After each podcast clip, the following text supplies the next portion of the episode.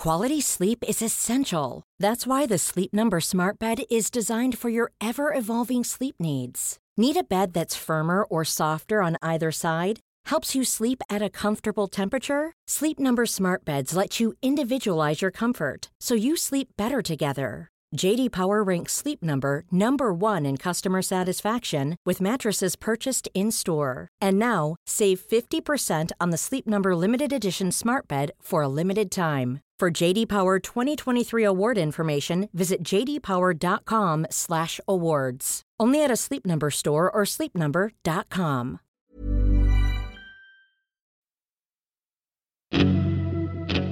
Salut, c'est Gilles Durand.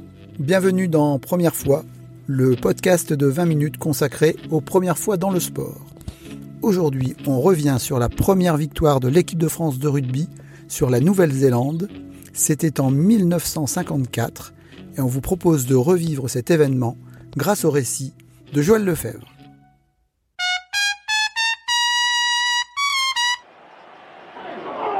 Le combat est âpre, les plaquages sont rudes. Depuis le début du match, 15 Néo-Zélandais font le siège du camp français et l'arbitre ne va pas tarder à siffler la fin du match. Ce 27 février 1954, l'équipe de France de rugby est en passe de vaincre pour la première fois les redoutables All Blacks, maître incontesté de l'Ovalie avec les Springboks d'Afrique du Sud. Lors de cette nouvelle tournée européenne, la Nouvelle-Zélande a une fois de plus fait l'étalage de tout son talent. Mais les victoires face aux Anglais, Écossais et Irlandais ont parfois été étriquées, et les Gallois, leurs bêtes noires de l'époque, les ont même battus. De son côté, la France a entamé le tournoi des cinq nations de la meilleure façon qui soit, en remportant ses deux premiers matchs sans perdre de points. Les plus optimistes disent que cette fois les Bleus ont peut-être leur chance car depuis la première tournée des All Blacks en 1906, jamais ils n'ont pris le dessus. Un demi-siècle d'échecs est sur le point d'être effacé dans les frimas de cet hiver 54. Les Français mènent 3-0 depuis une contre-attaque victorieuse en fin de première période. Sur un lancement de jeu des trois quarts adverses, un plaquage énergique du flanqueur Henri Domecq a fait gicler le ballon. Aussitôt récupéré par le troisième ligne centre Robert Bollon, ce dernier s'est alors enfui comme un voleur vers l'embut avant de transmettre la balle in extrémiste à son capitaine Jean Prat, qui dans un dernier effort a pu aplatir en coin. À l'époque, l'essai ne vaut que 3 points, mais ces 3 points restent synonymes de victoire à quelques minutes de la fin du match. Plus grand, plus fort, mieux organisé, les Blacks continuent de régner sur le jeu, mais sans pouvoir renverser le cours du match. Leur insolente conquête de balles, aussi bien en mêlée qu'en touche, reste stérile. Malgré le pilonnage en règle d'une défense parfois aux abois, rien n'y fait. Les vagues noires se fracassent inlassablement sur un mur bleu. L'arrière néo-zélandais Bob Scott multiplie alors les tentatives de drop et de but, parfois au-delà des 50 mètres. En vain.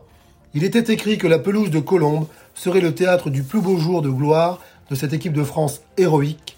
Le bastion black est tombé les 25 000 spectateurs peuvent exulter. Joris Vincent, bonjour. Bonjour. Vous êtes euh, historien du rugby. Euh, on va revenir donc un petit peu sur cette victoire de 1954. Qu'est-ce qu'elle apporte pour vous, euh, cette victoire contre les, contre les All Blacks? Eh bien, cette victoire des Français le 27 février 1954 contre les All Blacks est une étape importante dans l'histoire du rugby français.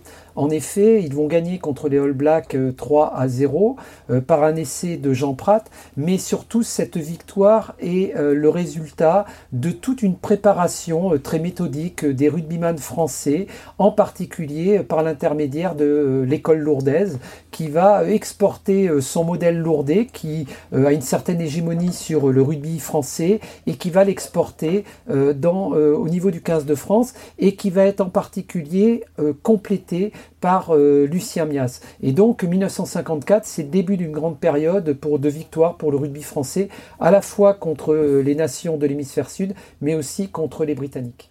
On peut faire le parallèle avec euh, la période actuelle? Oui, tout à fait, parce que sur la période actuelle, on a aujourd'hui euh, une génération euh, de joueurs qui est euh, formée au rugby professionnel et qui est formée à la victoire. Pour preuve, elle a intégré tout un ensemble de jeunes joueurs qui ont été champions du monde ou double champions du monde des moins de 20. Et en plus, elle est formée à la victoire, mais aussi elle est formée d'un point de vue on va dire, consensuel, euh, puisqu'il y a un accord entre la Ligue euh, et le top 14 et la Fédération française de rugby et le 15 pour libérer un maximum de joueurs, ce qui permet de préparer les joueurs dans des meilleures conditions aux échéances internationales, ce qui n'était pas forcément le cas avant et qui mettait le joueur dans une position d'instabilité. Or là, à 42 joueurs pour préparer le match et avec des périodes de 15 jours à 3 semaines pour préparer les échéances, ça donne un petit peu des conditions un petit peu identiques. Est-ce que la plus belle victoire de l'équipe de France contre cette Nouvelle-Zélande, pour vous, c'est celle de 1979, qui est la première victoire en, terre, euh, en terre néo-zélandaise, ou celle de 1999 en Coupe du Monde? Non, je pense que les deux victoires sont aussi belles l'une de l'autre. Elles sont euh, par contre réalisées dans des contextes complètement différents qui font appel à des imaginaires différents. 1979, un samedi matin, un samedi 14 juillet, on se réveille en ouvrant la radio et on apprend que le 15 de France a gagné euh, en Nouvelle-Zélande euh, pour la première fois de son histoire. Et donc ça, ça, on va dire, active un imaginaire national très important qui va rester très longtemps dans les mémoires des aficionados du rugby. 1999, c'est une victoire euh, un dimanche après-midi à Twickenham euh, contre les Néo-Zélandais. Une victoire complètement improbable parce que l'équipe de France euh, se cherche depuis le début de la Coupe du Monde. Il semblerait qu'il y ait un petit peu des, accords entre le, staff mené par Pierre Villepreux, Jean-Claude Scrella et le 15 de France, mais sur le terrain, c'est l'Union nationale.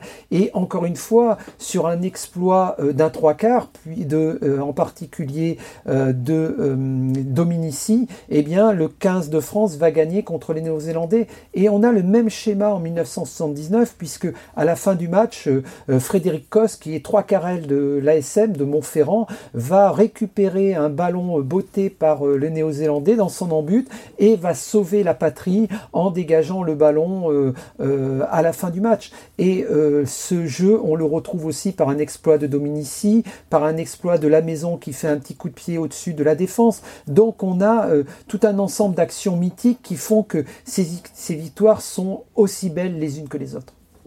Comment on peut expliquer l'hégémonie All Black en rugby en fait? On va dire euh, en étant, le plus synthétique possible. Il y a différentes raisons. Différents sociologues, historiens, techniciens ont, évoqué les raisons de la supériorité. On peut en trouver euh, différentes raisons. Dans d'une part euh, le fait que ce rugby en Nouvelle-Zélande soit le sport roi, donc le sport roi, le sport d'élite, qui va recruter, comme son nom l'indique, l'élite physique de la population. Et donc cette élite physique, elle ne se disperse pas comme dans d'autres pays dans différents sports. Là, elle se concentre sur, euh, euh, on va dire, les Néo-Zélandais. la deuxième raison, elle est sur un système éducatif qui met le rugby comme outil éducatif de différentes générations. Et donc, euh, les Néo-Zélandais sont éduqués au plus jeune âge sur la même méthodologie rugbystique. Le troisième, la troisième raison, c'est un phénomène social, c'est-à-dire que c'est une, une pratique qui est partagée par l'ensemble de la population. Et donc, le joueur se construit sur le terrain de rugby, mais il se construit en dehors.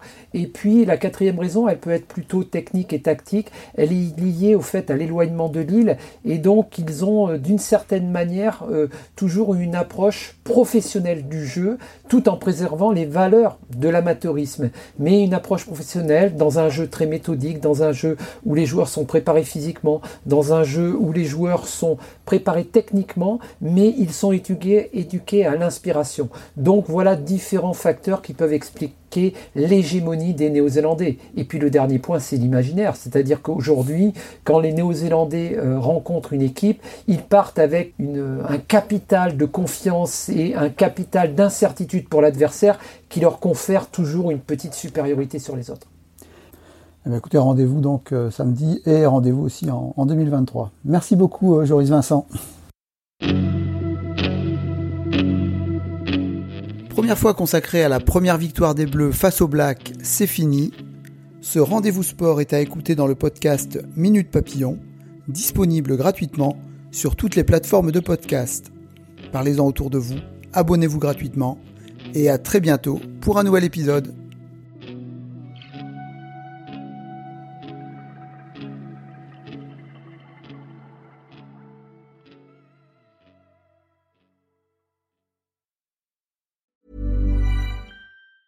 Hey, it's Danny Pellegrino from Everything Iconic. Ready to upgrade your style game without blowing your budget?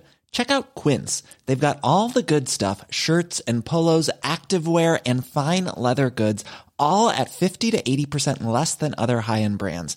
And the best part? They're all about safe, ethical, and responsible manufacturing. Get that luxury vibe without the luxury price tag. Hit up quince.com slash upgrade for free shipping and 365 day returns on your next order. That's quince.com slash upgrade. When you make decisions for your company, you look for the no brainers. And if you have a lot of mailing to do, stamps.com is the ultimate no brainer. It streamlines your processes to make your business more efficient, which makes you less busy. Mail checks, invoices, legal documents, and everything you need to keep your business running with stamps.com. Seamlessly connect with every major marketplace and shopping cart. Schedule package pickups and see your cheapest and fastest shipping options from different carriers. With rates up to 89% off USPS and UPS rates. And with the stamps.com mobile app, you can take care of mailing and shipping wherever you are. Make the same no-brainer decision as over 1 million other businesses with stamps.com. Sign up with code program for a 4-week trial plus free postage and a free digital scale. No long-term commitments or contracts. That's stamps.com. Code program. On ne va pas se quitter comme ça. Vous avez aimé cet épisode? Sportif, généraliste, sexo ou scientifique, varié mais toujours bien informé. Découvrez les autres podcasts de la rédaction 20 minutes sur votre application d'écoute préférée ou directement sur podcast au pluriel.20minutes.fr. Et merci de nous avoir écoutés.